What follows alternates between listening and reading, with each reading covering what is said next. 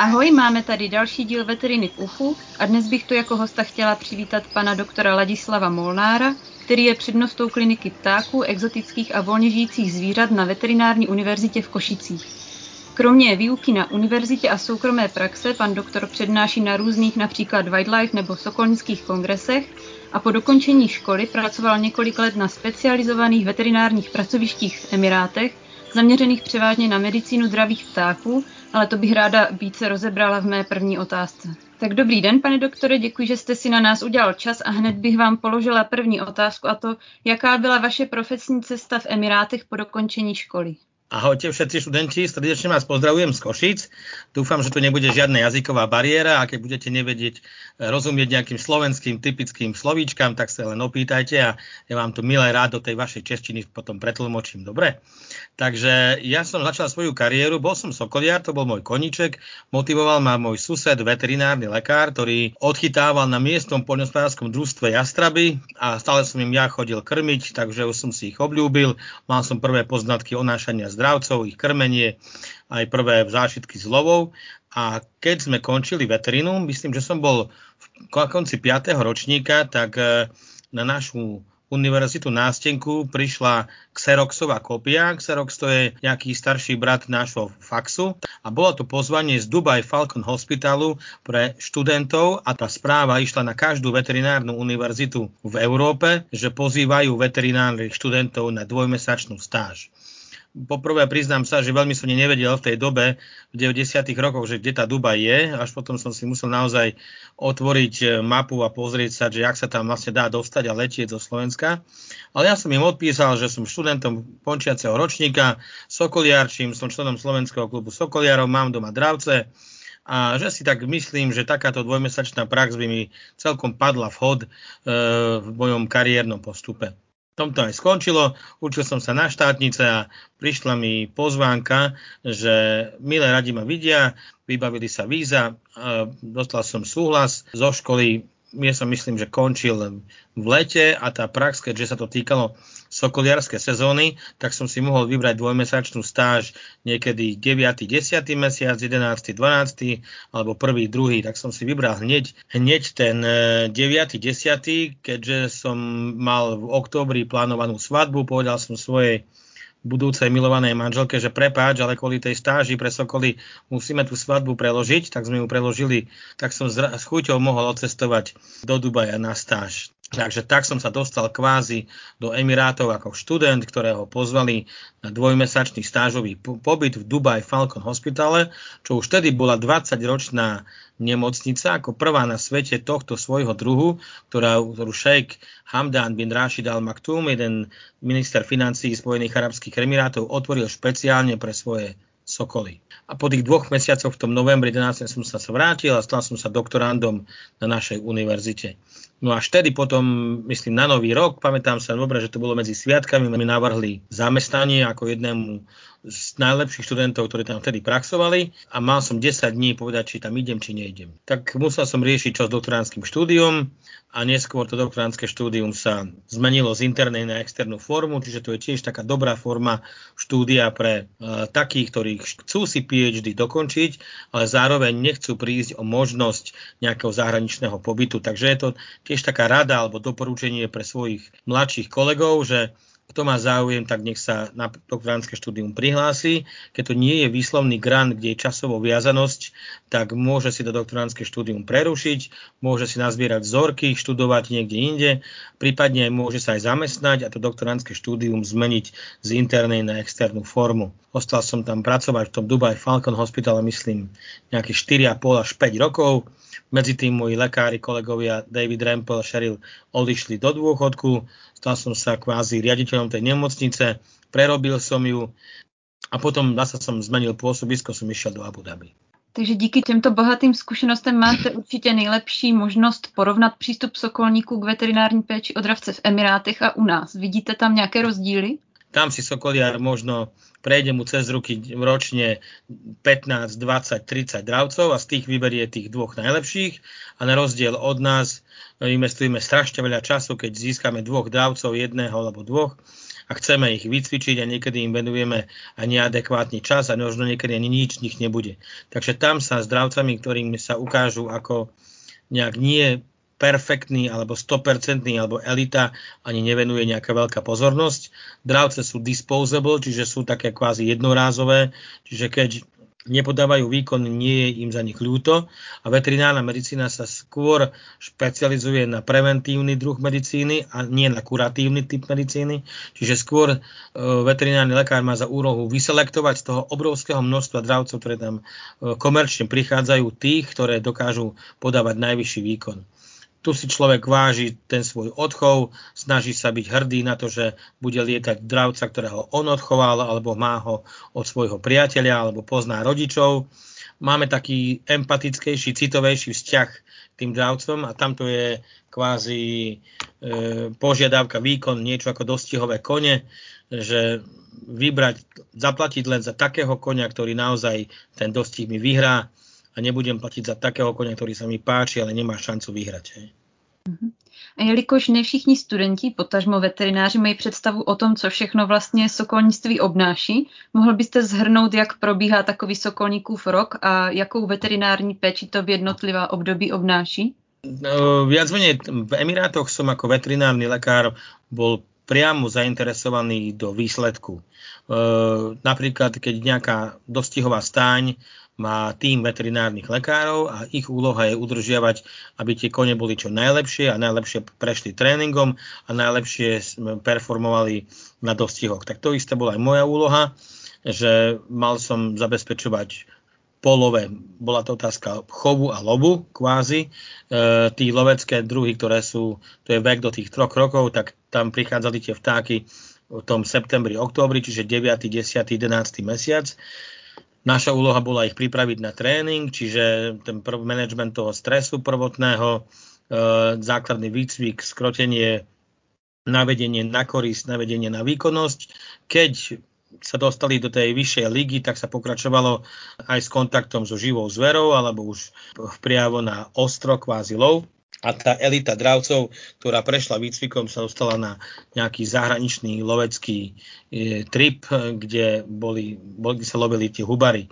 A potom, potom po tomto love zasa bola príprava tých dravcov na preperovanie, tie sa zavakcinovali, rehydratovali, vitaminové prípravky sa dali, obrusli sa im zobáky, drápy, pre, prešli sa kvalita nôh, peria, čo potrebovali, odčervili sa, vyšetril sa trus, a dostávali sa do preperovacích volier, čiže pokračovala ďalšia perióda toho preperovania, ktoré trvalo tých 7 až 8 mesiacov a zasa na konci toho 10. mesiaca sa z tých preperovacích volier vyberali a začali sa opätovne cvičiť. Ne?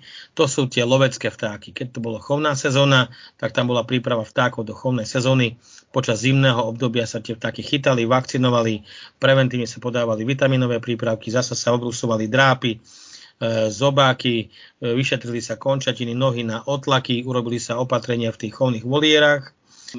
Niekoľkokrát sa manipulovalo s krvnou dávkou, čiže sa znižovala, zvyšovala, čiže sa pripravovali, imitovali nejaké periódy tej hojnosti a nadbytku potravy s deficitom a zlým obdobím sucha alebo dažďov, čo v prírode sú a majú vplyv aj na tú reprodukciu. A potom prišla chovná sezóna, kde sa viac menej sa zaoberali znáškou, po znáške, liahnutím, podliahnutí, odchovom mláďat, to je tiež jedna celá veda, celá, celá záležitosť. Čiže sa aj vyseparovali, boli, bol tým ľudí a chovateľov a sokoliarov, čo, čo dravce pripravovali na lov, na tréning a potom bol tým ľudí, ktoré, čo dravce pripravovali na chov a riešili odchov. Takže... Jenom abychom předešli nějakému nedorozumění, u nás vakcíny dostupné nejsou, že? ani tam nie sú do vakcíny. Použili sme taktiež komerčné vakcíny pre holubárov, čiže vakcíny na Newcastle, paramyxovírusové vakcíny pre holubárov, e, salmonelu alebo na herpes vírusové infekcie a keď som už odchádzal, tak sa používali už komerčné vakcíny na Westnile vírus pre kone. Takže či sme nemali špecificky sokoliarské vakcíny alebo pre sokoly, hoci už teraz ich komerčne v malom množstve sa vyrábajú, priamo aj v Dubaji, ale boli to klasické horubárske vakcíny, ale vakcinovali sa s ním rutinne sokoly. U nás tady teď doporučujete vakcinovat naše dravce? Nie, nie, nerobíme to ani rutinne. Musí na to byť indikácia. Poviem vám úprimne aj taká priama skúsenosť, keď sme skrmovali už holuby s klinickými príznakmi paramyxovírozy, sme nedosiahli nakazenie. Čiže tá nákaza nie je cez alimentárny trakt nejaké. Čiže keď oni pozrožali to meso nakazeného holuba, ani tak sa nejak neinfikovali. Hej. Takže v Európe nevidím zmysluplnosť nejakej vakcinácie, lebo nie sú tie dravce vydané takému veľkému infekčnému tlaku. Takže když to zhrneme, tak eh, například při přípravě na loveckou sezónu u nás v Evropě, s jakými požadavky může přijít teda Sokolník k veterináři? Co po něm může chtít? Základ, musíme si uvedomiť, že od toho začiatku tréningu tréning pozostáva z najdôležitejšej časti zníženia váhy. To zníženie váhy môže byť od 10 do 20% pôvodnej váhy toho jedinca. V Európe e, tá, tá strata váhy je významný imunosupresívny faktor. Čiže tam, keď sú nejaké problémy u tých dravcov, tak to zníženie váhy je takým spúšťačom všetkého, čo je. Keď sú to mladé vtáky odchované v zajati, rutine by mali prejsť e, dehelmintizáciou hlavne na protozoa, čiže podanie nejakých antiprotozoík, či už toltazurilu alebo sulfonamidov, keď už nie je toltazuril, tak lazuril, diklazuril v tabletkovej forme alebo v tekutej forme, to už je úplne jedno. E, opakovane, niekoľkokrát, lebo skoro 100% mláďat majú ocysty v črevách a zníženie tej váhy je veľmi vážnym spúšťačom.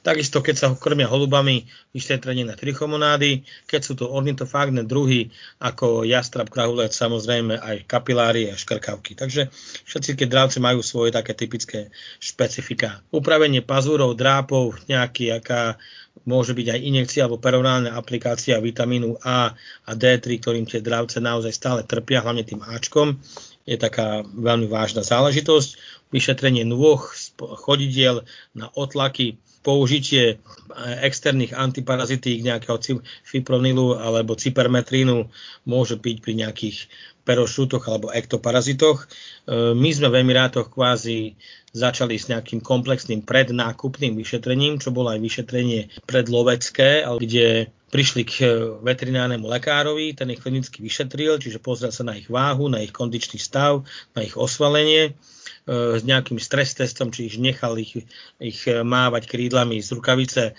sledoval dýchavičnosť a dyspnoe, keby tam nastalo prípadne nejaké zvuky horných dýchacích ciest, napríklad pri nejakých sinusitídach alebo tracheitídach mohli prichádzať do úvahu. E, potom sa robil rengen, dvojitá projekcia laterolaterálna, ventrodorzálna. Do zviera sa uspalo, počas spánku alebo v izofloráne sa okamžite zobrala krv na hematológiu a urobila sa dvojstranná endoskopia.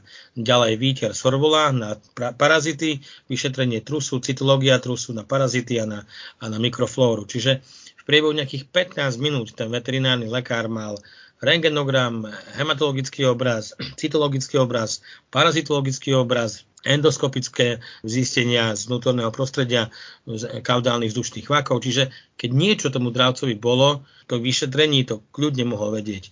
A boli to vyšetrenie, ktoré sme mali, volali pre-purchase examination, čiže prednákupné vyšetrenie. My sme daný čas, deň mohli povedať, tento dravec nemá žiadne také klinické príznaky, ktoré ho by ho limitovali v, na ďalšie využitie, či v chove, alebo na lov, alebo na tréning. A trpí dravci v odchovu na podobná onemocnění jako papoušci, například zadržení snůžky nebo metabolic bone disease u mláďat? Určite. Ten management je tam dôslednejší, lebo ten kontakt s tými dravcami je bližší ako s nejakými papúškami, si myslím. U chovateľov keď to není imprintovaný jedinec, papúšky znášajú v pároch, čiže nie sú imprintované. U odchovu dravcov sa skôr zakladá e, ten dôraz na imprintované samice, ktoré sa inseminujú, čiže tam je oveľa intenzívnejší, bližší, priebežnejší kontakt. U chove papúšku sa nevyužívajú imprintované jedince, takže tamto je e, taký väčší odstup medzi tým chovateľom a tým chovným materiálom alebo chovným párom. Hej samozrejme trpia, ale oveľa menšej miere, lebo tá starostlivosť je tam bližšia, intenzívnejšia od tých sokolov. Čiže máme tam v jediných prípadoch zadržanie zlášky, máme tam stresové vajíčka, máme tam vajíčka, ktoré nemajú vaječnú škrupinu a je to skôr dôsledok nejakej infekcie vajcovodov, nejakou e, ureoplazmou alebo mykoplazmou a musíme to preliečiť aby, aby sme nemali, alebo prekonanie možno nejaké aviárne bronchitídy, e, keďže sú krmené jednodennými kurencami. Rachitída je veľmi častá u dravcov, nie veľmi, ale vyskytne sa, lebo ten pár, tá samica prestane na konci e, toho hniezdného obdobia krmiť tie mladiatá, aby ich vylákala z toho hniezda, aby ich donútila, aby začali lietať a tým pádom ich krmí menej alebo chovateľ podáva samici nie celé kusy alebo pomleté kusy krmiva, ale len čistú svalovinu a je tam veľký vážny deficit, deficit kalcia. V Emirátoch sme mali viac tých problémov, keďže drávce sa odchovávali kvôli vysokej teplote, keď bol odchov v júni, tak už tam teplota vonku mohla mať aj 45-50 stupňov, takže to bolo nemožné ich chovať s priamým kontaktom so slnkom, čiže rachitídy, vitaminoza D3 bola na naozaj vážnym problémom a sme museli myslieť na to, že to musíme fortifikovať to krmivo vitaminovými prípravkami a krmiť s mesom, ktoré obsahuje nielen meso, ale aj kosti. Pokud se doktorům nespecializujícím se na aviární medicínu ozve sokolník s nemocným dravcem a chtěli by mu poskytnout první pomoc nebo pokud by referování ke specialistovi nebylo možné, jak se vůbec projevuje dravec, který má problémy, který je nemocný? Ťažko to jednou alebo dvoma metami povedať. Áno, ten sokolník sám má toho dravca vidí. Takým, takým prvým indikátorom obrazu do vnútorného prostredia je trus. Jeho množstvo, jeho farba, jeho konzistencia, jeho veľkosť. Čiže keď dôjde k zmene, hlavne treba si všímať všetky veci, ktoré sa zmenili. Otázka, kedy sa zmenili, kedy k tej zmene došlo, či k tomu došlo náhle alebo pozvolna a vedieť, že čo je normálne. A ja ako pedagóg, ako učiteľ sa snažím nemôžem pred študentov predstrieť všetky klinické príznaky a všetky choroby sveta, tak preto sa ich snažím učiť tak, že im sa snažím ukázať, čo je štandard, čo je norma, čo je fyziologické. A hovoriť im, že keď sa hoci čo uvidíte, čo sa od tejto normy vzdiali alebo odlíši, je to patologická záležitosť.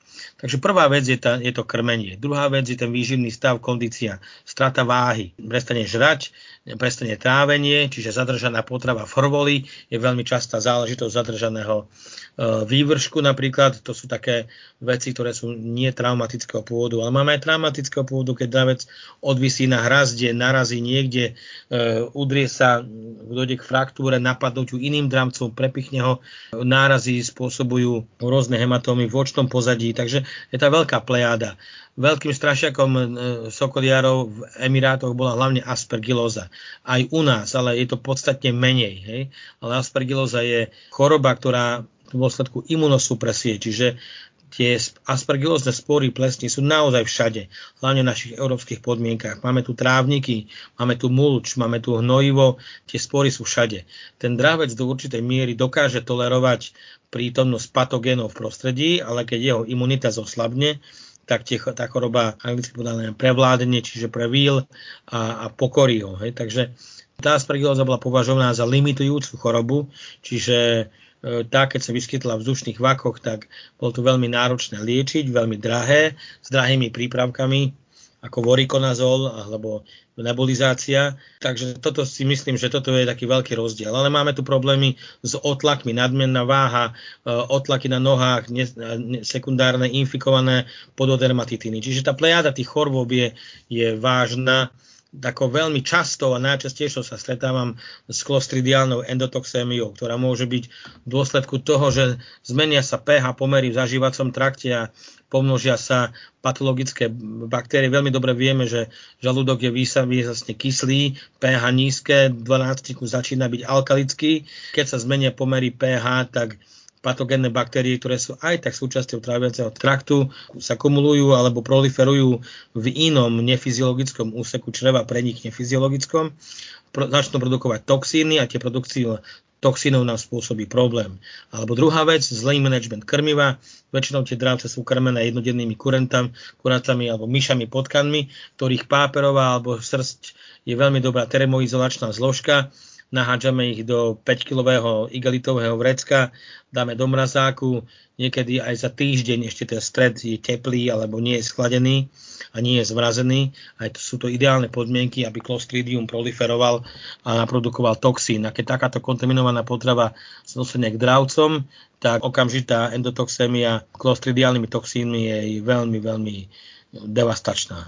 Když chceme takového dravce vyšetřit, jak ho máme správně fixovat? Otázka, je to chovný jedinec, alebo je to dravec, ktorý je vo výcviku. Keď to je chovný jedinec, tak sa musí chytiť pod berákom vo voliere, zabaliť sa do nejakého frote utieráka, priniesť do ambulancie v nejakej krabici e, s čiapočkou alebo už bez, to už je úplne jedno. A keď to je dravec, ktorý je vo loveckom výcviku, čiže naučený na rukavicu, je na pútkach, je zvyknutý na čiapočku, tak normálne sa priniesie v rukavici alebo v prepravke.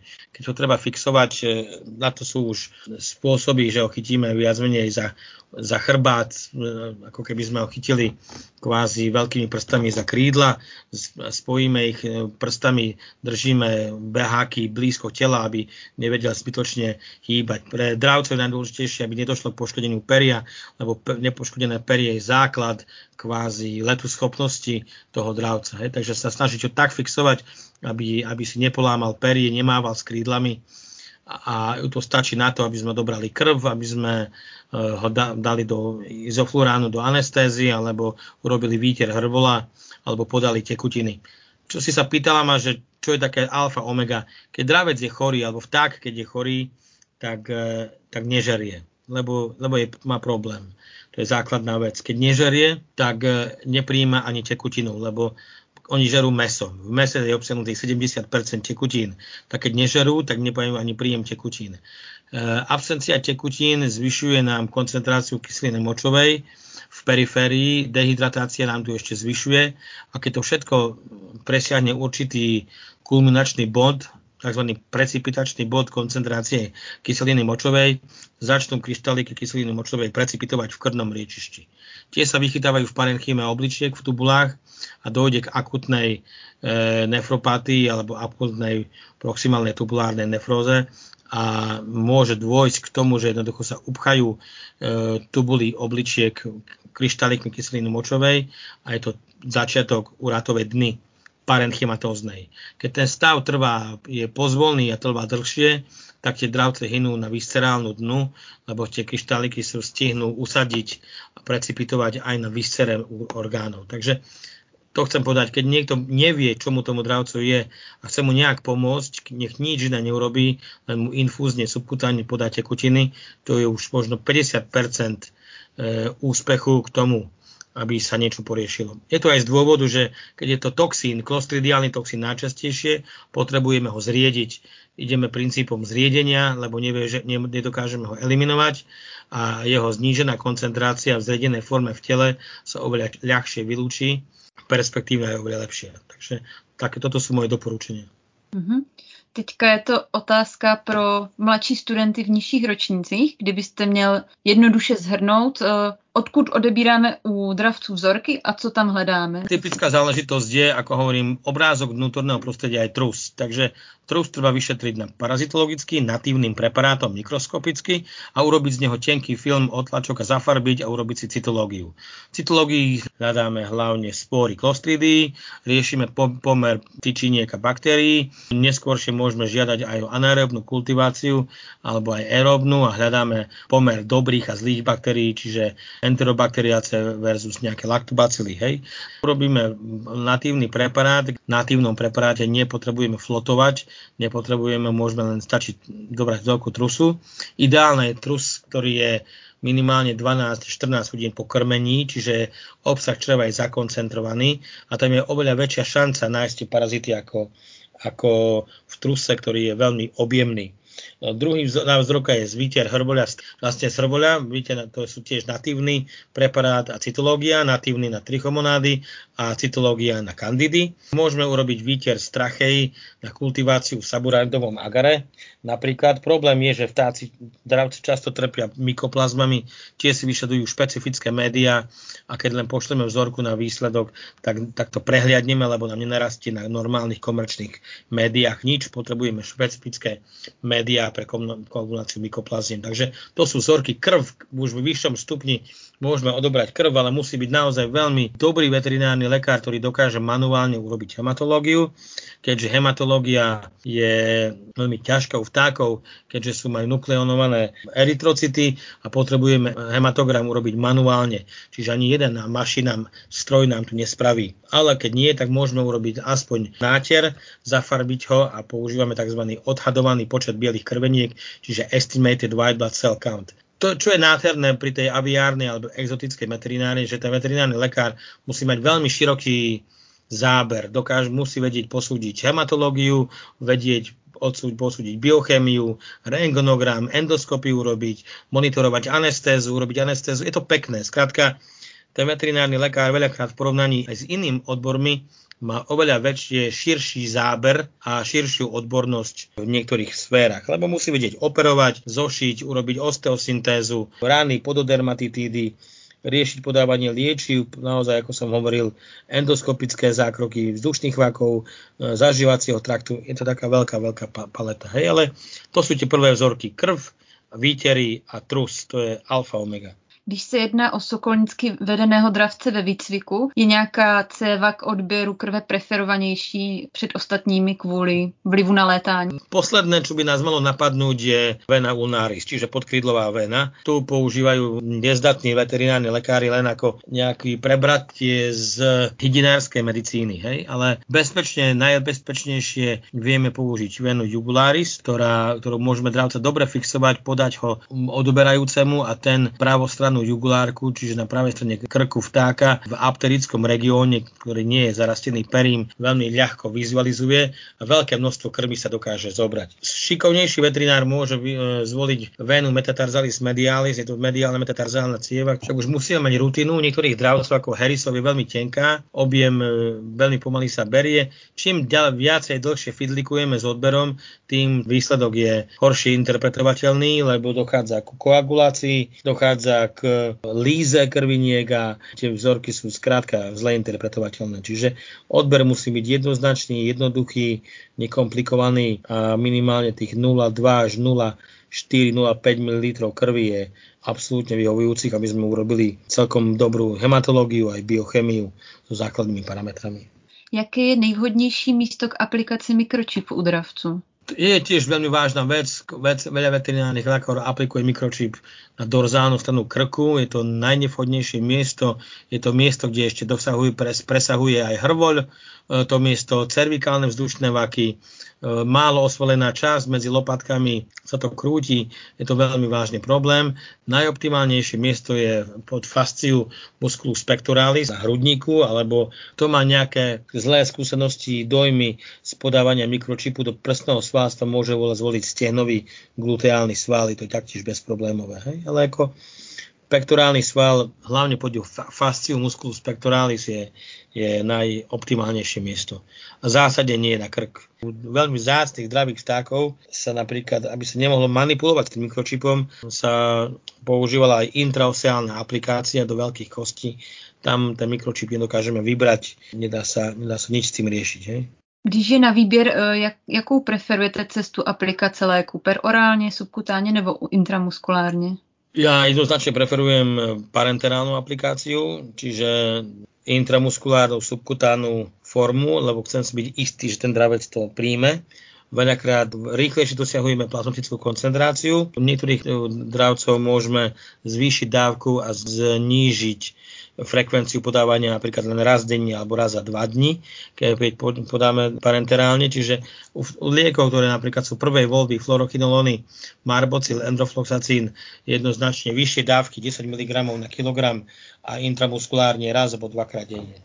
Chcem si byť istý, že tie antibiotikum bude v tele, on ho nevyvráti, vtáci majú vývržok, môže sa to aplikovať počas vývržku, tá tabletka sa vyvrhne, veľakrát lokálne ten tabletka by sa mala stále rozdrviť a použiť zmiešaná s nejakou sondou, nejakou tekutine, lebo lokálne môže iritovať sliznicu, a len ako kúsok tej tabletky už aj mechanicky môže iritovať e, zažívací trak hrvole a dôjde k regurgitácii a vyvráteniu tej tabletky. Takže perorálna aplikácia e, je taká ratio, používa sa hlavne napríklad pri chovných dravcov, ktoré nemôžeme chytať pravidelne a stresovať, čiže do nejakého srdca pre palice sa aplikuje nejaká tabletka alebo nejaká pasta alebo lieky, tak tam to je indikované. Ale keď to je sokoliarský dravec vo výcviku, je najjednoduchšie ho píchať intramuskulárne. Teď bych přišla ke krmení nemocných dravců. Na co si dát pozor, čím je vhodné nemocného dravce krmit, v jakém množství a kdy začít a proč by se nemělo nikdy krmit na plné vole? Tak poprvé, keď je dravec nemocný, to trávenie nie je dobré. Hoci je to choroba, ktorá neovplyvňuje tráviaci trakt, to trávenie je spomalené, zhoršené, motorika, motilita tráviaceho systému je výrazne znížená. Jednoznačne v tom období sa nemalo krmiť s mesom, ktoré, alebo s krmivom, ktoré evokuje vývržok. Takže mal by sa krmiť čistým mesom, aby nedošlo k potrebe vzniku a regurgitácie vývržku. Neskôr, keď ten vták je v pohode, keď je zdravý, keď je silný, keď je dobre dehydratovaný, tak kľudne môže sa krmiť aj s balastnou zmesou. Takže keď je chorý, jednoznačne bezvývršková strava. To množstvo, není povedané, že nesmie sa krmiť na plné vole. To je kvázi hlúposť. Je to len prežitok z toho obdobia, že keď dravce cvičíme, stiahujeme ich z váhy. My ich stiahneme radikálne z váhy. Keď ich nekrmíme a sú a sú podvýživené, oni sú aj dehydratované. Keďže sú dehydratované, sekrečná schopnosť niektorých žliaz tým trpí a nie je taká, aká by mala byť. Takže ten dravec, ktorý je v tréningu alebo dlhodobo je, to zníženie váhy nedosiahneme naraz, dosiahneme v priebehu možno 10 až 2 týždňov. Takže tam, keď nám uhynie takýto dravec, tak je výrazne aj sú aj zmenšené parenchymatické orgány. Keď si spomenieme, pomenieme, kto pitval brojlerové kurča, tak keď otvoríme brušnú dutinu, pod sternom sa nachádza obrovské játra, obrovská pečeň. E, takže tam funkčná sekrečná schopnosť je veľmi významná to niekto pitval dravca, ktorý uhynul kachekticky a dlhodobo kachekticky, lebo mal fraktúru, tak aj parenchym, tej pečenie, je len jedna tretina, štvrtina z fyziologického stavu. Takže tá sekrečná schopnosť aj jater alebo aj orgánov je výrazne znížená. No a máme taký fenomén u dravcov, tzv. syndrom e, smrti po prvej koristi. Takže my ju znížime tú váhu, dáme tomu dravcovi nejakú ľahkú koris a keď ju uloví a my tam prídeme, tak ho necháme nakrmiť ako dobrá odmena, ale ten dravec nie je pripravený. To je ako väzňa z koncentračného tábora nakrmiť údeným kolenom s 15 knedlíkami. On to nedokáže stráviť. Hej? Takže to nie je pravda, že nesmie ho krmiť na prvé vole, nesmie ho krmiť na, prvé, na strašne veľa v stave, kedy to nedokáže dobre stráviť. Hej? A ten stav je vtedy. Keď taká, tomu takému stavu dôjde, veľa tekutín, krmiť ho naplno s mačaným mesom, ktoré obsahuje veľa tekutín, veľa vody, aby tá peristatika a pasáž toho krmiva bola oveľa rýchlejšia. A k těm tekutinám potřebují dravci vodu a jaké množství tekutín denně? Dravec nikdy nedokáže prijať e, pitím toľko vody, koľko potrebuje. Základný príjem e, vody je metabolická voda. To znamená, že oni musí vyrobiť metabolizáciou tuku alebo príjmom e, v mese. Keď on príjma meso, krmi sa mesom, tak to meso obsahuje 70% vody keď on nežerie alebo neulovil, tak on má deficit 70 ml vody denne, lebo prímližná dávka je nejakých 100 gramov na deň. Áno, takého kilového, kilo 200 drávec, sokol, jastrab alebo niečo. On v pohode zožerie 100 gramov. To je veľkosť dvoch slepačích vajc objemovo. Takže keď máme, dáme dravcovi napájačku, on nikdy nedokáže sa napiť toľko, koľko on potrebuje. Dravec nedokáže sa na pájačke napiť ani jastrab, ktorý prijíma relatívne veľa vody, že by, že by vypil za 3 striekačky 25 vody. Áno, on príjme trošku a hlavne sa okúpe, ale to není základný príjem vody alebo tekutín pitím. Hej. Jsou nějaké léky, kterým se musíme u dravců vyhnout, například kvůli toxicitě nebo vedlejším účinkům? Táci všeobecne nemajú radi aminoglykozidy, čiže prípravky na báze gentamicínu. Áno, to sú vážne látky, ktoré vyvolávajú nefrotusu, toxicitu diklofenaku ako nesteroidného antiflogistika, Veľmi sa boja e, kolegovia finadínu ako nesteroidná antiflogistika. Potom, potom je otázka toxicity ETI, kelátu samotného pri otravách olovom. Antiparazitikami e, významné je, aby človek vedel, hlavne vtáci nemajú subkorium, čiže rezorpcia perkutána je tam veľmi jednoduchá a veľmi ľahká, takže použitie organofosfátov ako biolit alebo hoci čo iné ako antiparazitika je naozaj veľmi kontraindikované. Fipronil bez veľkých problémov sa dá použiť, používali sa, ale väčšinou cipermetrím, permetrím parenterálnym antiparazitikám ideálne použiť prípravky na báze pirantelu, lebo je najmenej toxický zo všetkých antihelmintík. Fembendazol má toxicitu, keď sa podáva nad 25 až 35 mg na kilogram. Na, myslím si, že na obyčajné parazitika, cestódy, trematódy a škrkavky, ten pirantel, naše cestal, drontal, maximum stačí, netreba nič vážnejšieho. My sme silnejšie antiparazitika na báze fembendazolu, albendazolu, mebendazolu použili len pri kapiláriách, aj to sa veľmi ťažko používa, ale fembendazol spôsobuje degeneráciu epitelu čriev a vtáci veľmi často trpia dehydratáciou, lebo nedokážu absorbovať vodu. Takže snažíme sa tomu vyhnúť. Na antiprotozoika metronidazol, na trichomonády alfa omega tiež v dávke 50 mg väčšej dávke môže byť toxický. Ostatné antiparazitika sulfonamidy skoro nepoužívame, používame len ako kvázi na, ako antibakteriálne látky, napríklad potencované sulfonamidy, ako protozoika Bicox, Toltazuril, Klazuril, Diklazuril sú injekčné sirupové formy, rôzne formy. Tie majú, musíme vedieť, že pri Bicoxe, pri Toltazurile je 2% na 5% koncentrácia, tá 2% je výsostne alkalická, veľmi alkalická 10-11, čiže je veľmi iritujúca zažívací trak a vtáci potom zvracajú ako taká toxická nie je, len iritujúca. Takže buď to zriedíme a pufrujeme to s niečím, aby to nebolo také toxické alebo iritujúce, alebo si zvolíme skôr tú 5% koncentráciu, ktorá je pre selatá, pre prasiatka a tá je pH neutrál, čiže nemá také iritačné schopnosti. A sú nejaké druhy dravců vyloženě predisponované k určitým onemocněním? Vysokosťahovavý vyžaduje si čerstvé meso, výsostne ornitofágny, nerád znesie dlhodobé krmenie, napríklad králičinou alebo potkanmi, ale myšami potrebuje naozaj tú, tú ornitofágnu zložku. A veľmi citlivé sú samozrejme lovecké sokoly, ktoré sú z arktických podmienok a tam, tam prostredie je kvázi sterilné, čiže nemajú tú fyziologickú predispozíciu na, na patogény, napríklad aspergilózu. Hej? Čiže tá aspergilóza je výsostný strašiak, ale myslím si, že je to skôr otázka aj stresu. My dokážeme z klinických prejavov zistiť, či to je aspergilóza z dôvodu overwhelmingu spor, čiže nadmerného výskytu spor v prostredí, čo sa dá veľmi ľahko detekovať nejakými e, petrimiskami, ktoré, ktoré urobia nám environmentálnu depistáž, koľko tých spor je v okruhu, versus imunosupresie. Lebo keď tá aspergilóza je spôsobená imunosupresiou, terapia je skoro zbytočná, neliečiteľná a tá imunosupresia je v dôsledku stresu. Veľmi málo sa využíva, čo by sa mohlo využiť ako v rutínej praxi, alebo za mojich čias sa ešte nevyužilo, hladina kortikoidov v truse, alebo aj v samotnom krvi. Čiže tá hladina kortikoidov by mohla hovoriť o tom, v akom kondičnom welfare, v tom psychickom stave je ten dravec.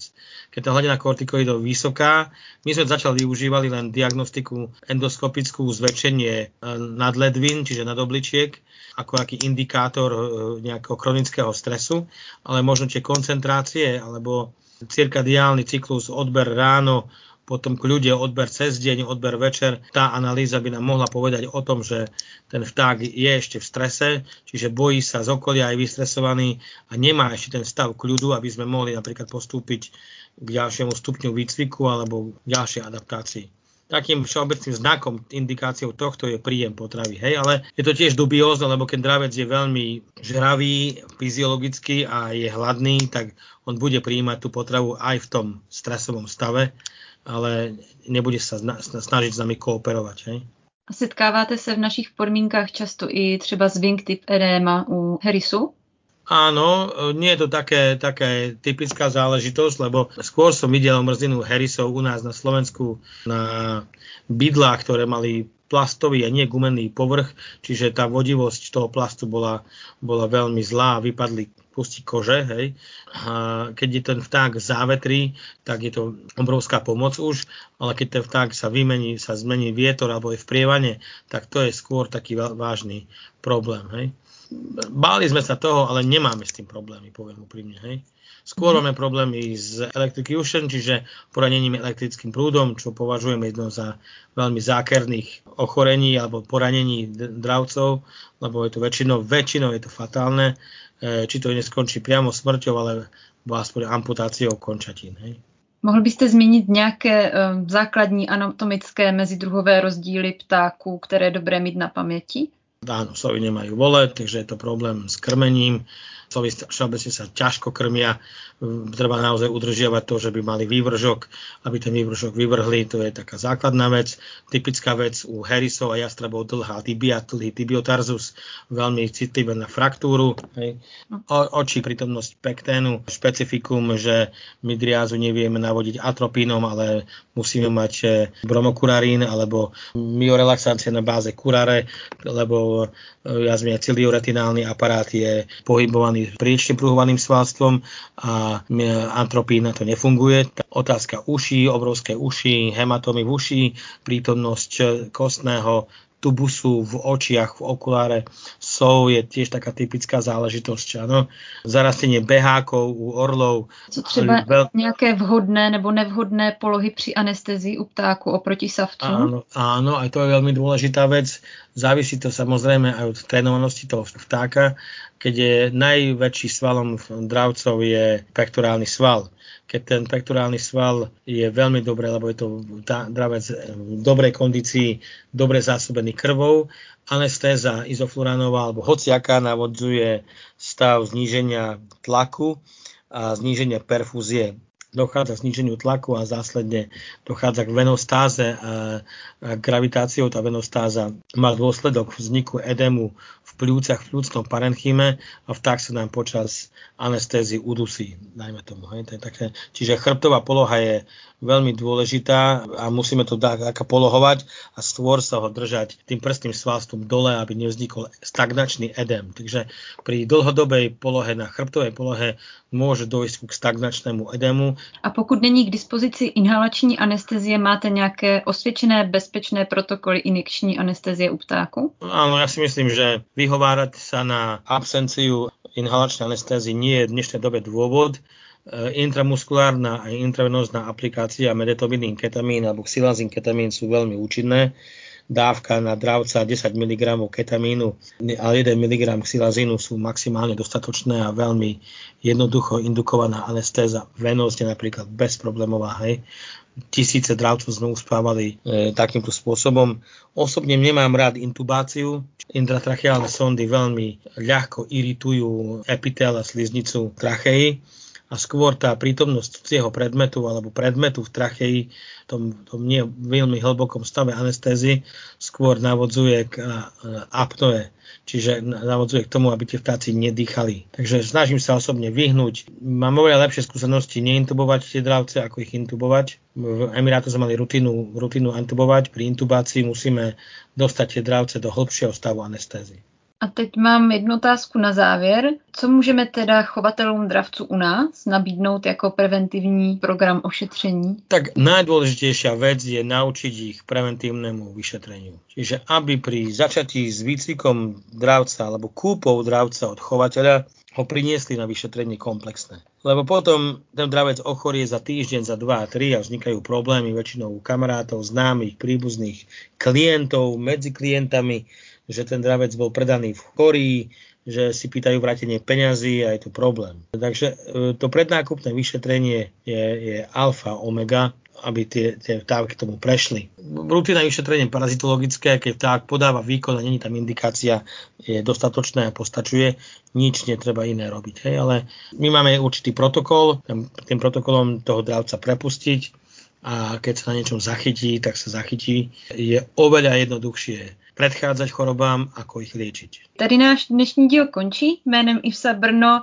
ještě jednou děkujeme za váš čas a sdílení informací a mějte se hezky. Naschledanou. Ďakujem pekne, pozdravujem všetkých aj ja.